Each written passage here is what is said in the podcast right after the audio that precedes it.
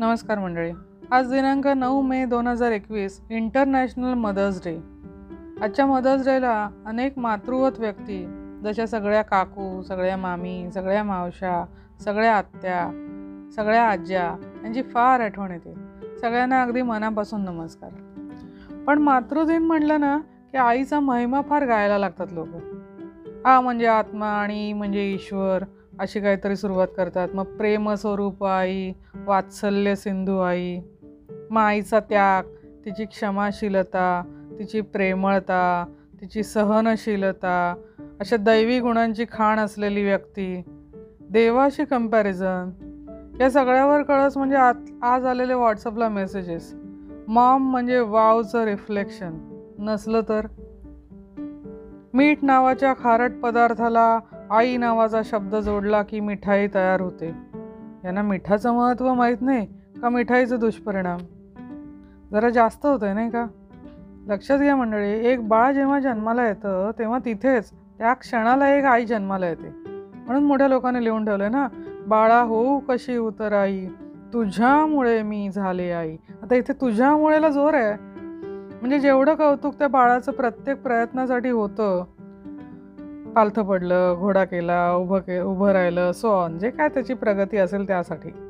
तसं त्या नव्याने झालेल्या आईचं करावं की म्हणजे काय अगदी प्रत्येक वेळी टाळ्या वाजवा किंवा फोटो काढा असं काही नाही. पण जिथे ती इतर आयांपेक्षा कमी पडते तिथे तिला समजून घ्या तिला वेळ द्या. नवीनच आहेत सगळ्या गोष्टी तिच्यासाठी. साधं उदाहरण द्यायचं झालं तर आपण आधी सुखाने घेत असलेली रात्रीची झोप या बाळाच्या येण्यानंतर दूध पिणं दुपटी बदलणं आणि ओकणं याच्यामध्ये जाणार आहे हे काय सुखावं नसतं तिला? या वेळेपासून सुरू झालेलं आई पण बाळाच्या आयुष्याच्या प्रत्येक टप्प्यावर दरवेळीच सुखावह असेलच असं नाही. मग तिने दिलेली रिॲक्शन आदर्श आईची असावी असा आट्टास कशासाठी? युगानुसार आईवरच्या जबाबदाऱ्या वाढल्या आहेत आणि हल्ली फारसे श्यामही जन्माला येत नाहीत. मग सगळ्या श्यामच्या आया कशा होतील? जास्त बोलत नाही. पण आईला एक माणूस म्हणून जगण्याची संधी द्या आणि माणसाची व्याख्याच मुळी अशी आहे जो चुकतो तो माणूस. नाही का? ती चुकेल पण तिला नक्की कळेल कुठे चुकतंय कुठून सुधारायला हवंय. तिला वेळ द्या देवपणाचं लेबल लावून तिच्यातला माणूस पण मारून टाकू नका. आई म्हणल्यावर फक्त एकच आई असं नाही अनेक प्रकार आहेत. आपली आई आपली भूमाता आपली भारतमाता जन्मदात्रीचं ऋण कोणीही फेडू शकत नाही. लहान असताना आपण प्रत्येकाने जी आई अनुभवली आहे त्याला तोड नाही. एका कवितेत त्याचं सार्थ वर्णन आहे आईने घातलेल्या आंघोळीने मन सुद्धा स्वच्छ होई होई. देवपूजा पाहताना तिची देवसुद्धा मुग्ध होई. मायेने भरवलेल्या तिच्या घासांनी दिवसभराची भूक भागे. तिच्या सुंदर गोष्टी गाण्यानी शांत सुखाची झोप लागे. दुसरी ती भूमाता समुद्रवसने देवी पर्वतस्तनमंडले विष्णुपत्नी नमस्तुभ्यम पादस्पर्शम क्षमस्वमे. असं म्हणून सकाळी आपण जमिनीवर पाऊल ठेवतो ती भूमाता शिकवते काय आपल्याला? तर क्षमाशीलता शिकवते. धन्य धन्य हे वसुमती इचा महिमा सांगो किती? प्राणी मात्र तितुके राहती तिच्या आधारे. कोणाच्या आधारे? वसुमतीच्या आधारे. आणि राहून करतात काय? तर जाळीती पोळीती कुदळीती. नांगरती उकरती खणती मळमूत्र तिजवरी करती आणि वमन. समर्थ श्री रामदास स्वामींच्या दासबोधामध्ये पृथ्वी स्तवन नावाचा समास आहे त्यामधलं हे वर्णन आहे. आणि तिसरी म्हणजे आपली मायभूमी भारत माता जन्मभूमी. भारत माझा देश आहे असं म्हणताना जो ऊर अभिमानाने भरून येतो देशभक्ती असा शब्द वापरतो ना? म्हणजे ज्या ज्या शब्दामध्ये भक्ती आहे ते फिलिंग उत्तम असणार यात शंकाच नाही ना? पण या तीनही मातांची ओळख देणारी माझी श्री सद्गुरू माऊली ही सर्वश्रेष्ठ आहे. आपण जी काय म्हणून आत्ता मा आईसाठी उत्तम विशेषणं वापरतो ना त्यासाठी फक्त ते एकच योग्य पद आहे श्री सद्गुरू माऊली. आज जरी इंटरनॅशनल मदर्स डे असला तरी या माऊलीशिवाय एकही क्षण आपण उत्तम जगू किंवा वागू शकत नाही म्हणून सादर सविनय प्रणाम.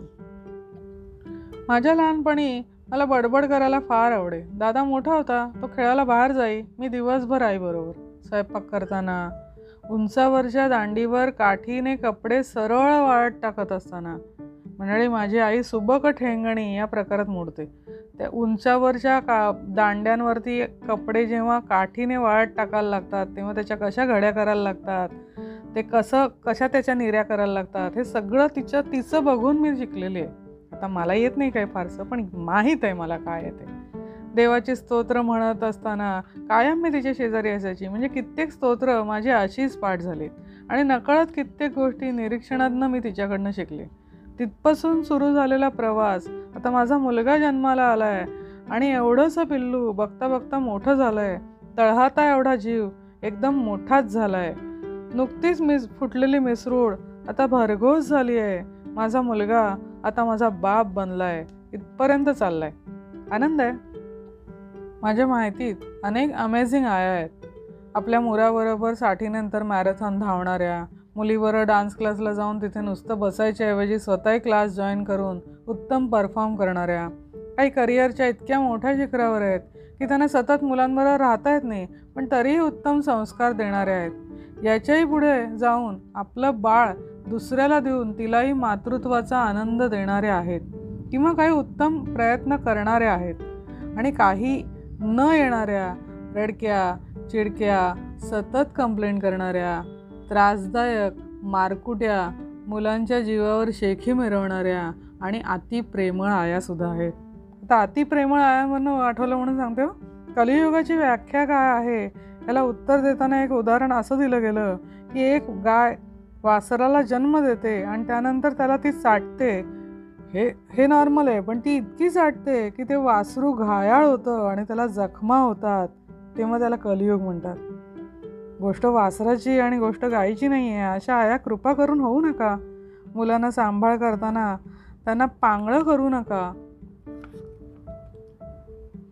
आजच्या मदर्स डेला आईचे जे गुण आपल्याला चांगले वाटतात तिच्यामध्ये असावे असे वाटतात. ते प्रत्येक गुण आपण आपल्यात रुजवायचा प्रयत्न करून हा दिवस साजरा करायचा ना?